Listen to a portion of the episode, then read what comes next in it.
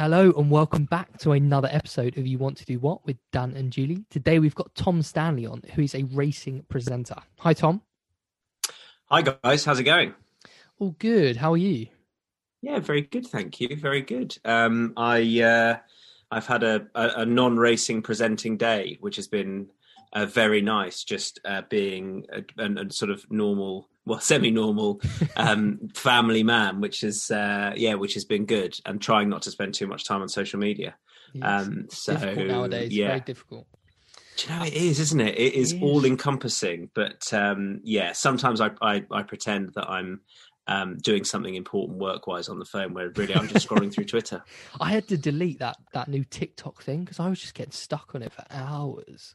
So we, I, so my wife and I had to almost have a meeting about whether or not we went on it. That's where we, that's where we've got to now because um, Instagram and and Twitter um, has.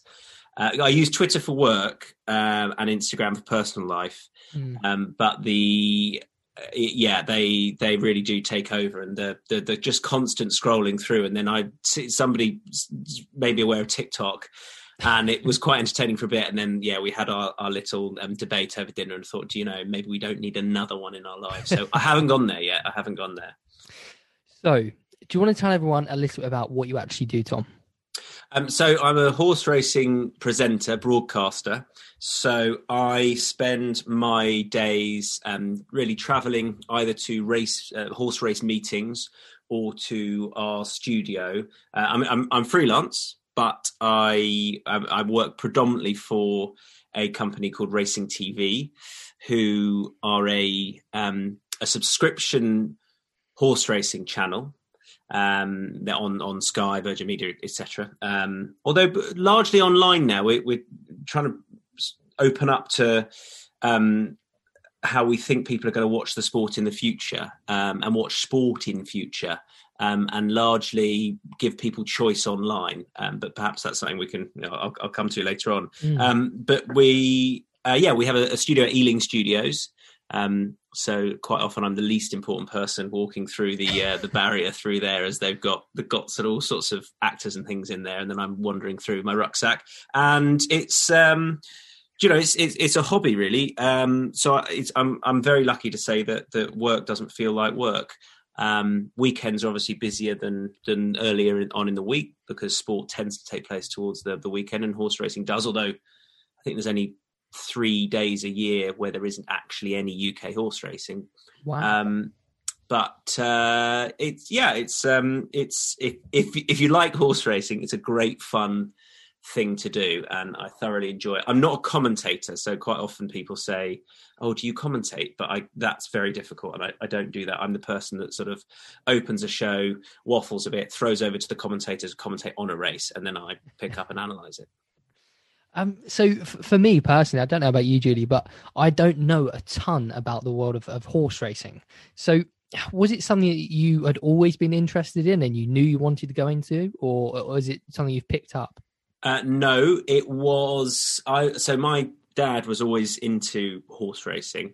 Um, he it would be very different to me. So he has never placed a bet in his life. Um, naturally, horse racing uh, all over the world, but mainly much more, I think, in this country than than other jurisdictions, is intrinsically linked with the gambling industry. And um, I, I would say seventy percent of of horse racing fans will will like to to have a bet as well, um, which is probably more so than than say the the the more common sports that that people will watch um, on on the TV. Horse racing's the before the the uh, the global pandemic. Horse racing is the the second biggest attended sport in the UK, but um, as far as watching on TV. Um, it, you know, it, it, won't demand the sort of audiences that, that football can can demand. But um, I'm a, I, I got involved really through him putting me in touch with it. But when I was a, a, a, child, I used to find it thoroughly dull and boring. And I was sort of, I'd be sat there going, why are we watching these horses running around a field? This is rubbish. Um, and then when I was, I got to sort of my mid to late teens and I started going racing, I was introduced to the gambling side. It became, for me, particularly interesting, and, and that really cemented my enthusiasm for the sport. It wasn't my sole interest, but you know, I, I needed I needed a way to to to find something to support, and that was through gambling. If I watch a football match, I have a team to support, but I but horse racing, um, I, I I was interested from a betting angle as as well as just a, a passion for the sport. Mm. I, I guess so. Where did the presenting come into it from for you as well? Uh, so I never thought I'd work in horse racing. I had um, big plans to be an actor, um, mm. and so well, I say big plans. I, I, I had no big plans to be an actor. I just decided that's what I was going to do, and uh, I uh, went to a drama school uh, and was just all, really the only person everywhere I went from from university onto drama school. I was the only person that was interested in horse racing as well, and I at the time it was it was more than a casual interest in horse racing. I was you know I was I was regularly watching it. Uh, I decided that I was going to financially support myself through betting on horses, which didn't work. So for anyone listening, think that's a good idea. It's probably not a good idea, um, but that that is the truth. So that's what I tried to do. Um, not that it was a disaster; it just wasn't sustainable. As a, I wasn't making much as an actor, and, and nor was I through uh, putting money on horses. So um, it came to a point where I hit my mid twenties and thought you know when when you're in your early 20s and i was doing the odd acting job which on the face of it was quite well paid you you i was sort of quite smug thinking you know, I, so i did an advert for example and I, and it, and it was pretty well um, well paid and and then you think oh i've just earned that for 5 days work great and then when you get to your mid 20s and you haven't done an advert, another advert since or got another job since and then all of your friends who you graduated at the same time with who did different degrees start getting their internal promotions with their job and you start reality hit me and i thought oh actually i'm no i'm no better off than i was 5 years ago. And suddenly everyone else is talking about buying houses and those sorts of things. So it came to a point really in my mid to late 20s where i thought i need to make a I need to make a change and um, the, the, combining the passion for horse racing and I suppose some element of performance because I suppose that's what presenting is a little. It, it, made sense to try and do that, and I was very lucky uh, that it that, that it's all worked out to this point. Although as a freelancer, who knows what's around the corner. We've spoken to a few presenters actually, and that's one of the most intriguing things about them. I think is that they are able to take these two uh, two entities of their passions that can be totally different, but you match them together and you get quite a good, brilliant job out of it, where you have these brilliant skills of being able to be an actor and present in front of a camera, as well as a passion for whatever you're doing. In your case, horses, and it's it works really well. Well, I think you're if you know if you've got a passion for something, that that is half the battle. Um, you know, I think you're, I, I, think you're found out if if if the the passion isn't genuine, and uh, and and if you're not yourself. So I think those are, the, you know, that I've, I've definitely learned that to um to to try and and just accept how I come across, and hopefully that works. If you try and change that, it's, it's very difficult.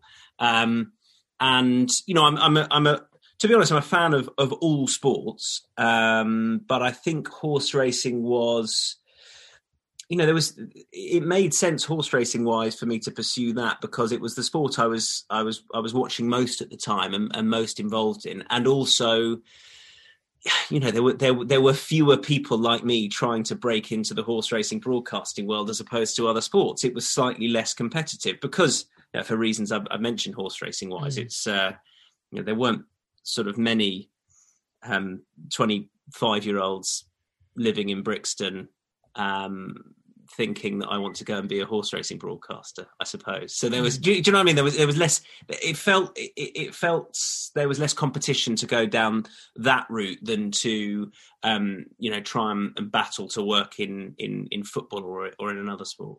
So how did you uh, start to go down that route of becoming a um, horse racing presenter? So there was there was a there was a, a, specific moment where I made the decision, which initially was really uh, I would know it, it, was tough, but I thought it might be tougher because when you've set your sights on being an actor or, or whatever you set your sights on doing initially, and you change tack, you are pretty much admitting failure to an extent. And I found that uh, I wrestled with that for probably a year longer than I should have, uh, and didn't cut those acting ties as soon as I should have. I don't think. Uh, but it's hard to do because you're taking another risk in a way, going into a, a freelance, uncertain world. and you're you also still want to believe that you were right to choose one career path initially.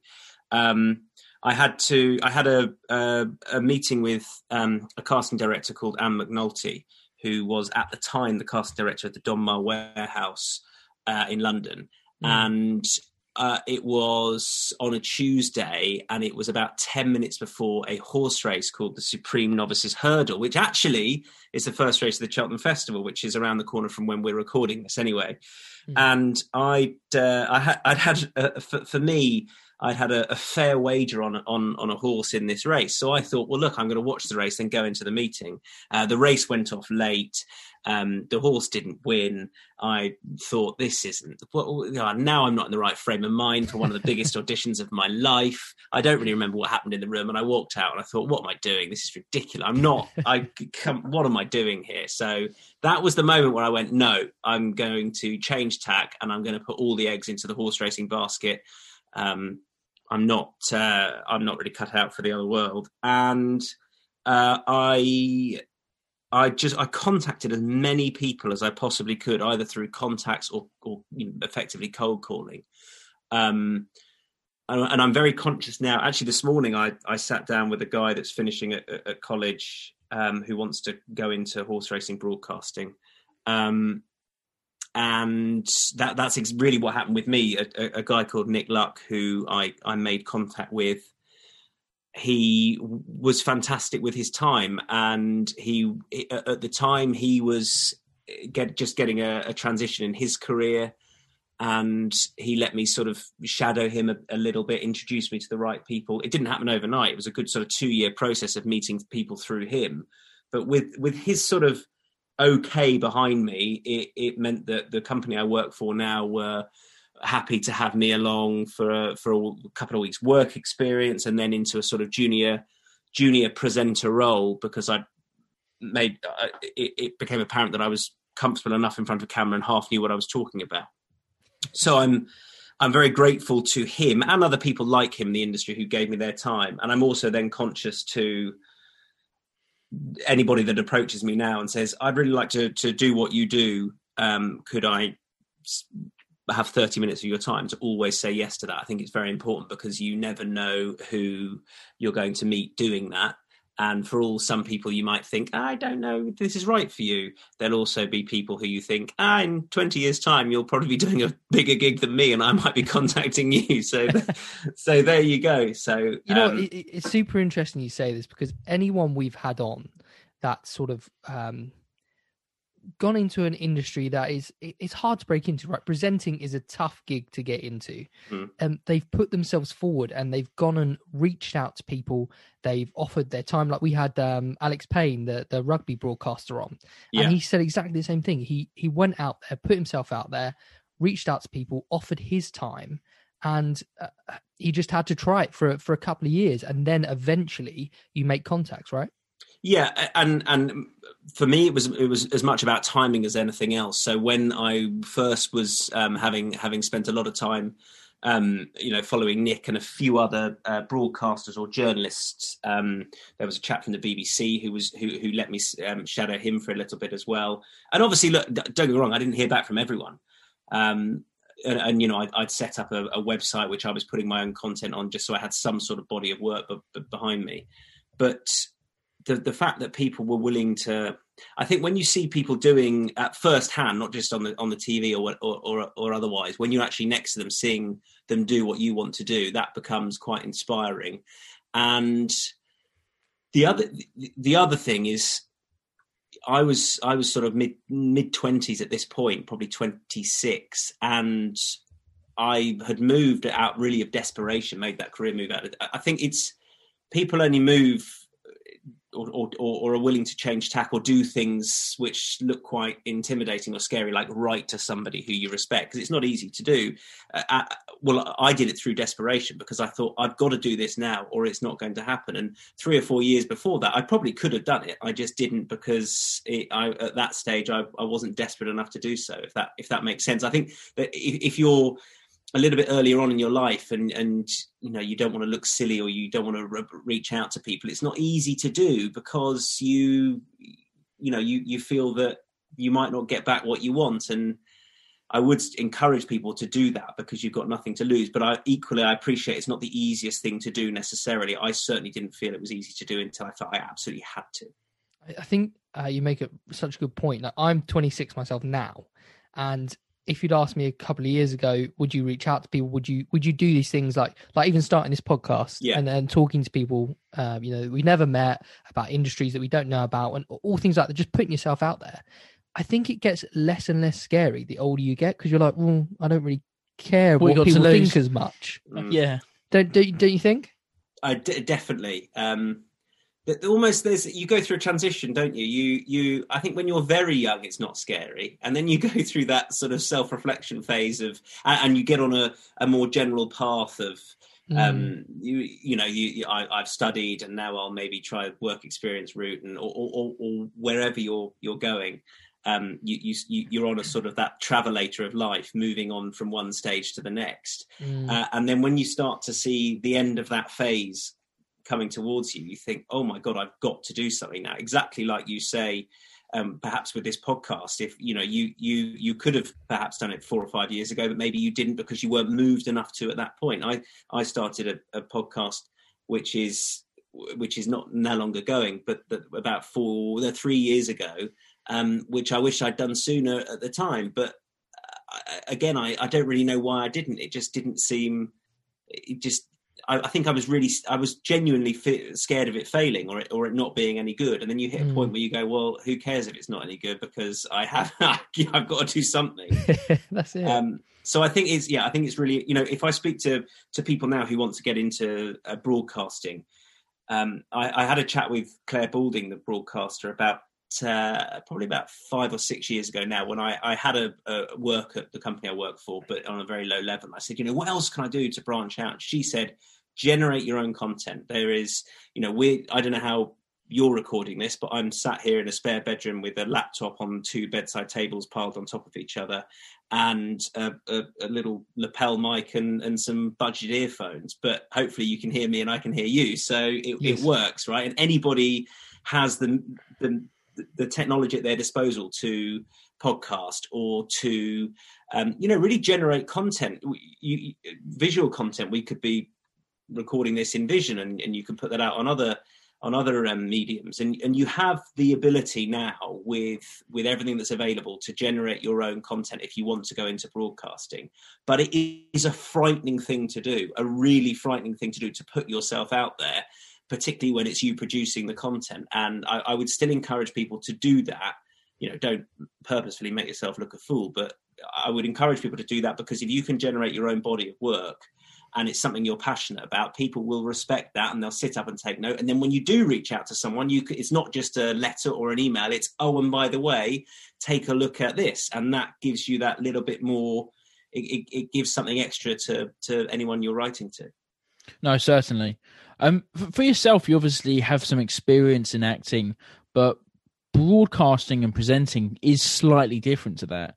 How was it for you to actually learn and develop your skills, and how did you do that as a presenter? Um, I don't really know. Um, I so when initially when I uh, left university, just before I went and did a did a this year postgrad drama school uh, class, uh, a, a, somebody who I knew through the family was pretty high up at a TV company, and I and I got to spend a day down there. And um, she said, "Why don't we give you a, a screen test to be a presenter?" And I, I scoffed. I was like, "I'm a serious actor." and I refu- it, it's it's absolutely disgraceful to think, but I refused to have this screen test as a presenter because I, I was like, I mean, come on, I'm off to drama school to study Shakespeare. Why on earth would I be a presenter? And now here I am, um, and they are different. Um, I think in a way I found the idea then of presenting because you're yourself when you're presenting. There's there's you, at least acting you can hide behind being someone else, whereas when you're presenting um, it, it's it's you, and if you cock up, and you you can quite easily look silly.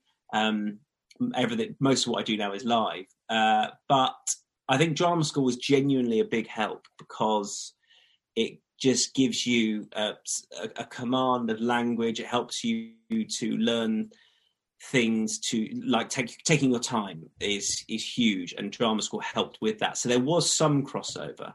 But as far as broadcasting went i mean i still got things to learn. I know i do. There's still some things i watch back and i think oh god that's that's terrible. But i didn't do any sort of course in it. Uh, it just I, I felt comfortable enough i think in front of of a, camera and and speaking because it's essentially a form of public speaking that that was the, the a big hurdle which I think people have to overcome. Which fortunately, I had already already got some um, ability to to do that. So that felt pretty comfortable. And then it's just knowing your subject matter. That was the biggest thing for me was making sure that I knew enough about the sport I was broadcasting about because there's a difference between being a fan and actually knowing enough to to present it. How did you get comfortable in front of a camera? Because anyone's thinking about going into broadcasting or whatever it be, like creating their own content. Like me personally, we talked about this quite a few times when we Jules on the podcast. When you turn, like we tried to do some TikToks. When I turn the camera on and face it round to me, I I go like all clammy. I can't get my words out.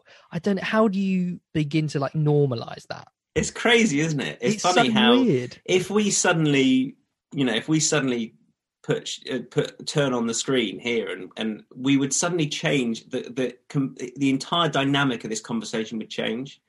You know we would change how we're sitting and then that would then affect how we speak. It's really it's really funny to think that. And um when i you know when i first was presenting in in our studio you have a big big screen which has the program output on it and it's a it's it's quite a big old screen staring you in the face and just before you come on air it'll switch to to to program and you realize oh my god my face is about to be on that screen. Oh my this is terrifying. And then it, you know you somebody in your ear the director will say cue and you there you are. And that's that moment of sort of you know start talking or freeze and die immediately on air and look like a fool. Um and now I'm completely used to it. But yeah, it's uh, do you know I don't know how you do get used to it. Mm. Um, it's the same sort of thing. I think when you I don't know if you guys get this. Perhaps the first few pods you did when you first heard yourself back, you almost think, "Is that me?" It, do, do, do, do you find that you sound different? Almost. I don't know. I haven't listened to any of them back. I, I certainly did, and I, I cringed for weeks when I heard myself back. But now, uh, it sort of doesn't phase me. yeah, I couldn't bring myself to do it. you do, right? You question. You're like, "Is that me? Does, do I really sound like that? Why am I speaking like that?" Um, but you, it does. Yeah, in time, it becomes more natural. I think. Um, I, yeah, I, I think I I don't know how you, without doing it, I don't know what. Pra- you know, I, I guess you you practice it. Um, there are. I think one of the big things is is is is feeling grounded and feeling, and even though you won't feel entirely calm, you need the audience to think that you're calm because because an aud- a bit like when you They can smell into- your fear. Yeah. yeah, but they can, right? When you walk into, so if I walk into, I've got a Springer Spaniel, and when I, if I walk into the room that he's in, and I'm, I'm excited because we're, you know, I'm, I, or I get a lead because I'm going to go out for a walk. I've got a spring in my step. He picks up on that. Or if I walk in, he, he's very good at judging what sort of mood I'm in, and an audience can will sort of fall into whatever mood you're in. I think to an extent. So if you are feeling really nervous about a broadcast and you come in vision and you look terrified, then all of a sudden it's really awkward for the audience as well. They'll feel really on edge looking at you and think, oh, well, he's not comfortable. But if you're comfortable in what you're doing, it puts everyone else at ease. Mm. So, That's such a good point. Actually, I've never thought of that. If if you relax, then it makes the audience relax, right? Yeah, definitely. Yeah. The, the Springer Spaniel analogy was, was awful, really. But, but it's great You know what I dogs. mean? Great Yeah. dogs. yeah, he's great. But I mean, the reality is he's excited no matter what happens. Uh, but the, the, the they definitely, you know, an audience will pick up on your energy, and therefore you want to seem in control because if you're in control, everyone else feels so much calmer and then far less analytical about what you're doing. And actually, a broadcast shouldn't be about you. It should be highlighting the sport, getting the best mm. out of your your pundit, which is which is what I think it's so important to do. And Is it you is it a bit of a case of fake the confidence till you make it? You know, just even if you're so nervous, just try and come off confident. Yeah, I think yeah, definitely, definitely, because you and and you know that old adage of some some nerves are good, and they are because equally mm. you don't want to be so calm that you're boring and you're half asleep yourself. There there has to be a you know there there a, a you have to go on a journey throughout the throughout the whole if you're doing a show because there are moments where you need to come alive a little bit more and then moments where you need to to, to relax and be a bit calm um, and then something bad might happen and those are the really moment tough moments i think that you have to deal with because you then become really self-critical and self-analytical because it's a high drama moment be it uh, an, an injury to a footballer or or, or if, if you were doing football broadcast or in particular in, in what i do uh, reporting on the death of a horse which can happen unfortunately uh, in a in a in a broadcast. And that's that's very difficult to get the tone right i think but if you are worried about giving that news or you're on edge about it, then that's that's a worse position to be in because that just emits out through the screens to people who then also feel on edge and awkward about it, and then they're like, "Oh, he didn't do that very well. That was inconsiderate," and then you're on a hiding to nothing. So, what would be an average day for you as a uh, sports presenter? Uh, so tomorrow, for example, we have um, coverage of, of racing from Dubai, which uh, normally I'd be out there hosting it, which is uh, you know a great thing to do. Um, it's slightly different out there uh, on a grander scale, but uh, obviously we can't go out there for obvious reasons at the moment. So we're hosting it from our studio, which is a the, the studio's changed in the last three weeks that we've got. So it's now been made a completely virtual studio. So the whole room is green. There is just, uh, and genuinely, it's bizarre. Um, you walk in, there's a white desk, and the floor and the ceiling and the and the walls are green. It's just a big, it's all green and so the it's a virtual studio. So when you see it on the screen we've got you know a set behind us with um, a sofa and cushions. And there's another area with a with a huge tv screen for us to do analysis but it's just not really there. So it's it takes a bit of getting used to. So the for example the director will say in my ear turn towards the screen. And you'll turn towards the green wall pretending you're looking at the action in the screen. And then um, yes, then then then you'll go out of vision, and then you turn back to the screen, you can actually see. So that's different, but that that makes it um, an interesting process. Uh, we'll cover those race meetings for six. I think it's a six-hour show we do tomorrow, and then then that's that. Um, it's obviously different to being on course in and around the action, which is probably a little bit more fun to be honest, because there's a bit more going on. But but those are the those are the two differences either in in our studio or on course in amongst the action although sadly no crowds at the moment which makes it all all a little bit quieter you sort of uh, mentioned at the beginning about the sort of future of uh, watching sport, how the internet's changed its social media. What kind of things uh, do you look for or are you thinking about with regards to presenting into the future? So I think the way we watch sport, we've already seen that changing compared to even three or four years ago. I think with um, companies like Amazon Prime would be a would be a prime example for watching football, where you have the choice of what match you want to watch, as opposed to you know pre-pandemic, um, no three o'clock Saturday kickoffs on TV. And then you you have your five thirty kickoff you watch on TV, um, and you catch up with the rest on match of the day if that's how you want to do it. I think that I think viewers of sport are are are less controlled but less constrained by time now. So um, or, or, everyone is aside from the pandemic because you might not be able to watch something because you're you're busy doing something so you want to watch it later and you can you can watch it later if you've recorded it or you can watch it later on your phone or things like that. So I think choice is is changing everything and the and the way that you can experience live sport. Um, and that's what we're we're trying to do now at the company I work for, whereby every race meeting we will put out a feed from that meeting. What is going out on the channel is one succinct show, but otherwise you have the choice uh, online or on your TV to select what you want to watch from a particular race meeting. And you know, I do think that is how sport is going to be viewed in the future. I, I think it's almost like when you go when you go abroad for and, and you want to watch a football match you're happy because you can watch whichever football match you want but just the rights in the uk mean that you can't but i think choice is what the what the viewer is going to want going forward and we need to be conscious of that. Now, hopefully, that means a lot more jobs for sports presenters because rather than showing one match, they've got to show all ten. but I don't know if that's I don't know if it will translate to that in the future. But I think have that, to cover ten. yeah, well, exactly, yeah.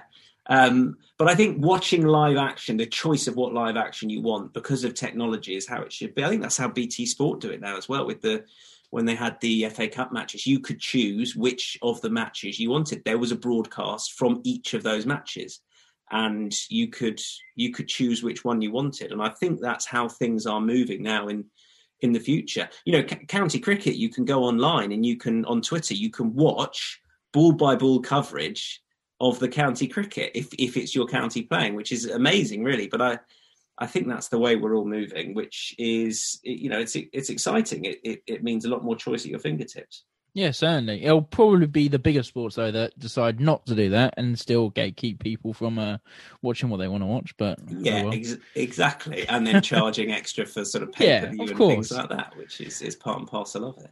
So, what would be some personality traits that you've seen yourself and maybe some colleagues around you that you think have, has really helped you get to where you are within this industry?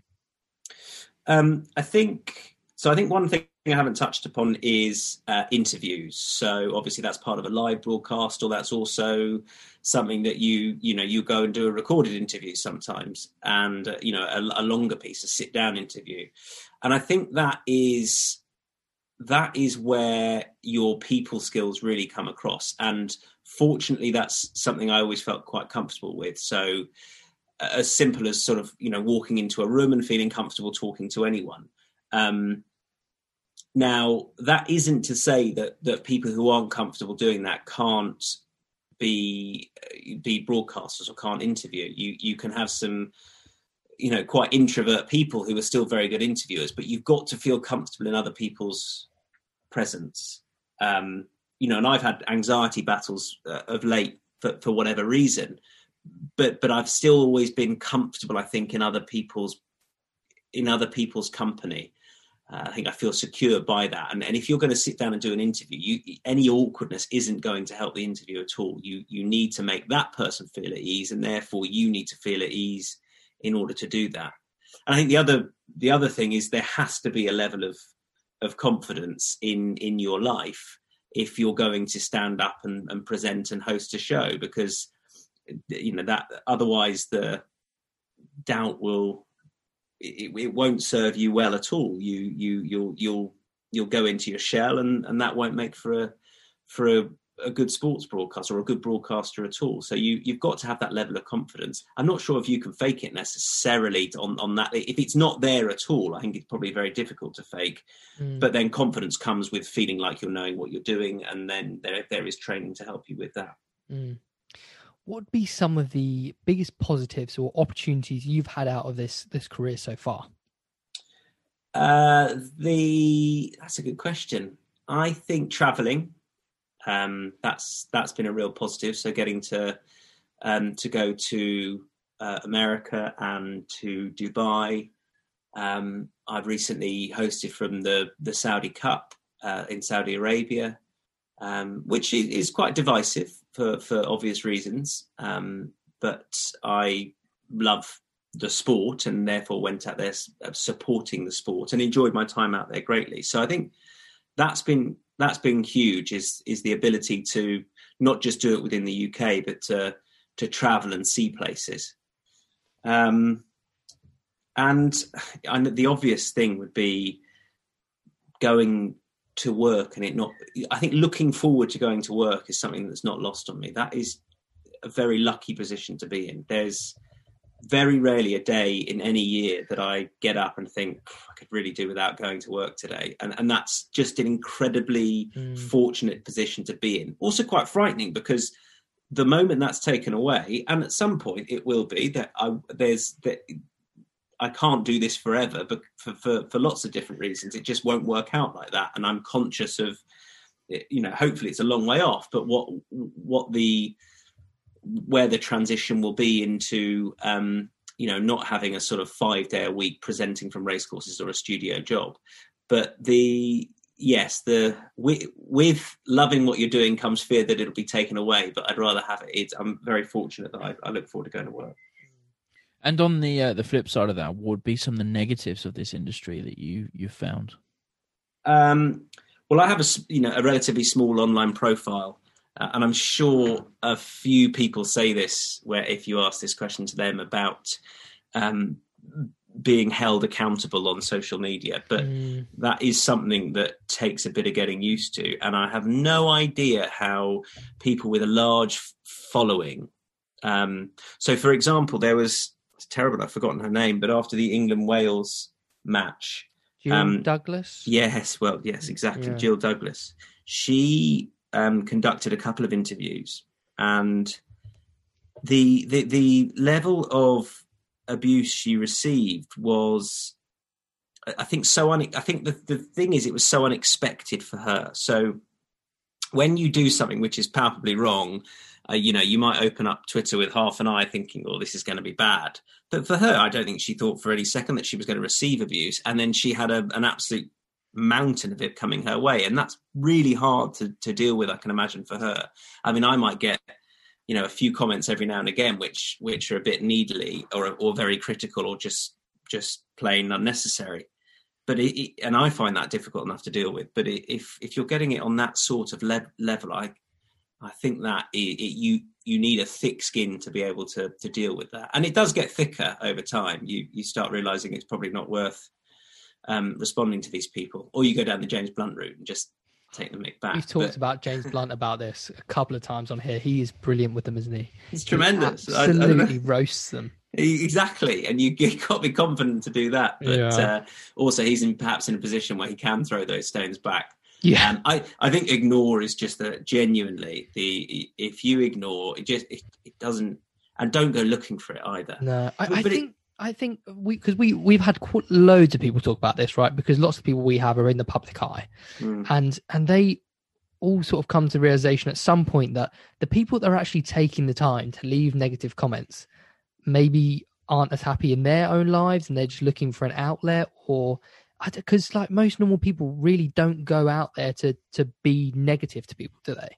Uh, exactly, and it and you know the the, the people that. um the people that do it are they enjoy doing it and you're very rarely going to to change their mind and there's really no need to um, and and the other thing is i think you know what what do you really so what i would worry about for example isn't necessarily somebody writing me an abusive comment and me seeing it i think my my main concern was more other people seeing that comment and mm. therefore that becoming uh, emblematic of the public opinion about me does somebody else read that and think oh that person's right he is a so and so or he did ask a rubbish question here mm. or he hmm. got this wrong whereas you know ultimately it's only through you responding to it that it then gets any traction so if you are at it in something and and and, and you read it then you j- just let it pass you by and, and do, don't respond to it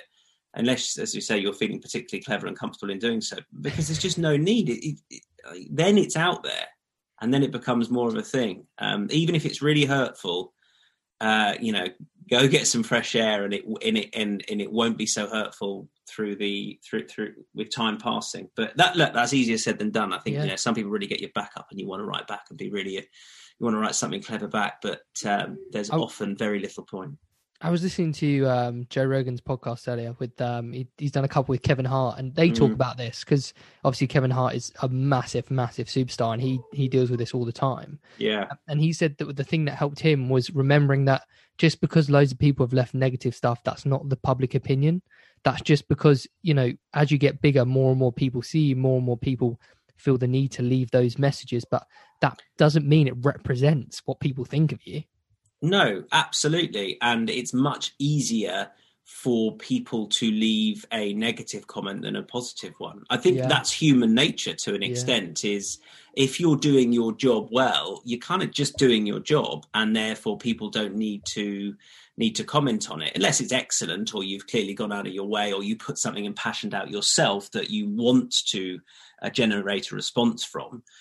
But if you slip up, people are quite quick to point it out to you because, or if you say something which maybe someone doesn't agree with, they're more likely to respond than if they agree with you because that's just that's human nature. If we're sitting around the table in a pub and I say something you agree with, you might just say, yeah, yeah, yeah. But if you say, if I say something you don't agree with, you'll say no, because, and then, and, and that's, that's debate and, and conversation. And that's why I think people, people are quicker to point out where they think you're wrong than something you've done right. So you're almost always going to get more, maybe I just get more negativity, but I think, and also you react different to the negativity. You do, you, you, do.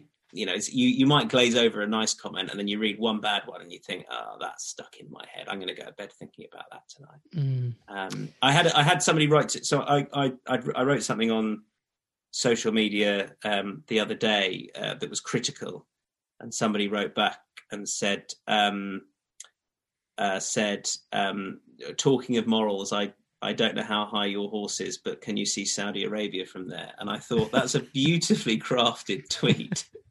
Some um, of them are quite funny to be. And I thought, you know, I, I'm very close to liking that because that's just for all I could have a debate as to why that's completely irrelevant. Yeah, and that's some next level whataboutery. Um, uh, it's it's well crafted, and I'm it's, yeah, but I left. I left it exactly. I left it.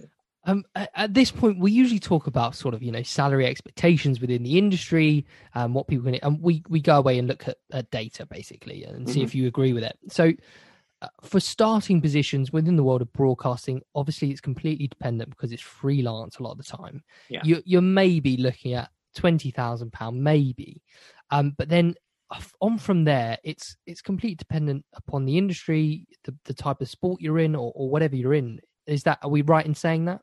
Massively. It would I, mean i don't even know how you'd equate how you would get a sort of average. I think it, the average would be so it'd be such a volatile average. I just don't know um i mean it's exactly that. There are so many different factors which can d- decide how much you earn except probably the, the starting level. That's probably pretty consistent but it can go up pretty sharply after that and then equally the other side of the mountain fall down pretty quickly as well so, what would be something that you never expected to be part of your day to day in this job um, going into it?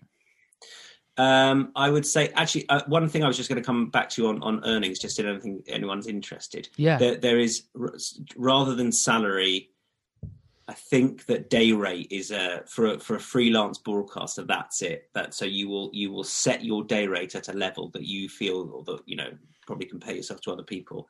Mm. and that is how you will operate around and then you want to obviously pick up as many days as possible.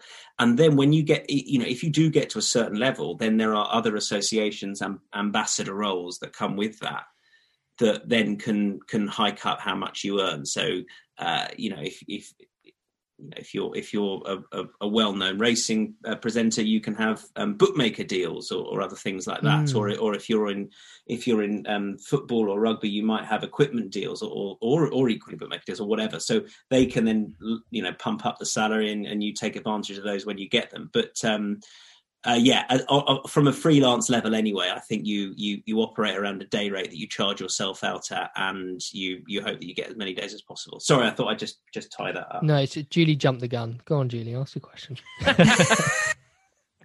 Not I at mean... all. Ask me again. Julie. Sorry, I've forgotten the question. it's all right, no worries. Um, uh, what is something that you never expected to be part of your day to day going into this this world of uh, horse racing? It's a good question. What did I not expect to be part of my day today? Um, I didn't expect to Twitter. I know I've come back to it again. I didn't expect Twitter to be such a large part of my day, but mm. because that is, I mean, that's probably the answer. I get so much news through that. It is, uh, it's frightening the amount of times I scroll through to pick up on little bits of news. Um, so that's certainly one of the things. Uh, I didn't expect um, I didn't expect so much driving to be part of my day to day. I do a lot of miles in the car because uh, there are race meetings all over the place, and I didn't necessarily expect that. And the thing with driving, the sort of love hate relationship I have with driving is um, if you get public transport, you can do prep on the public transport. So you can, you know, I can get a three hour train up to up to York for a race meeting there, and I don't have to have done any prep before I go. So it's not eating into my family time or anything like that. I can get on the train and I can start prepping and have the internet battles on the train. Great, but at least I can get some work done.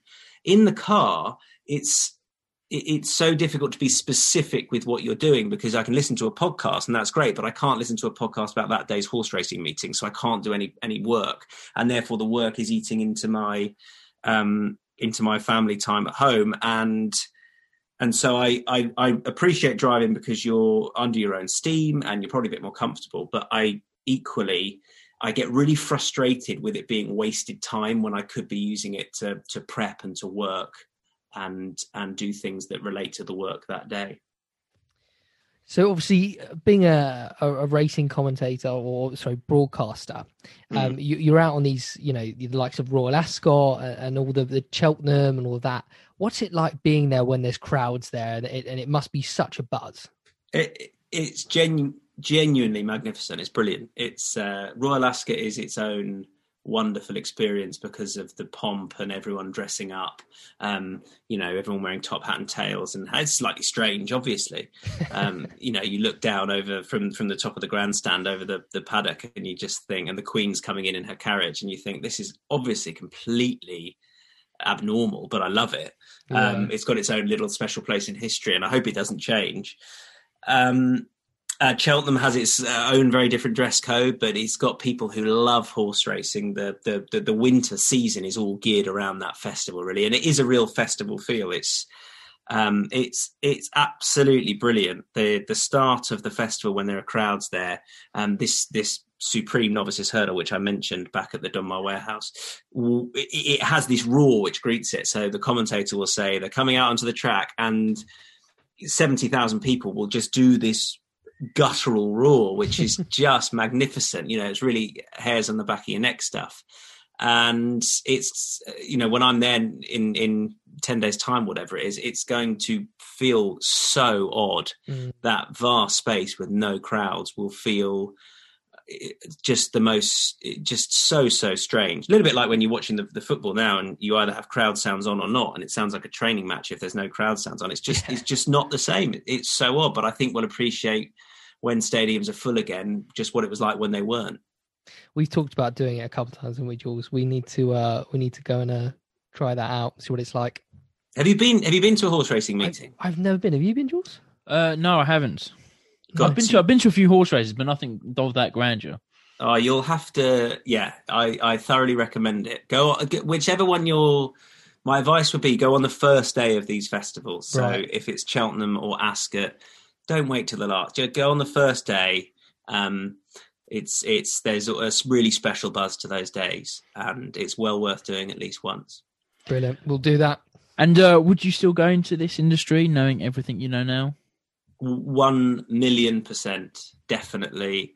Uh, yes, I just I hope I hope I stick around in it for for a long time. Awesome.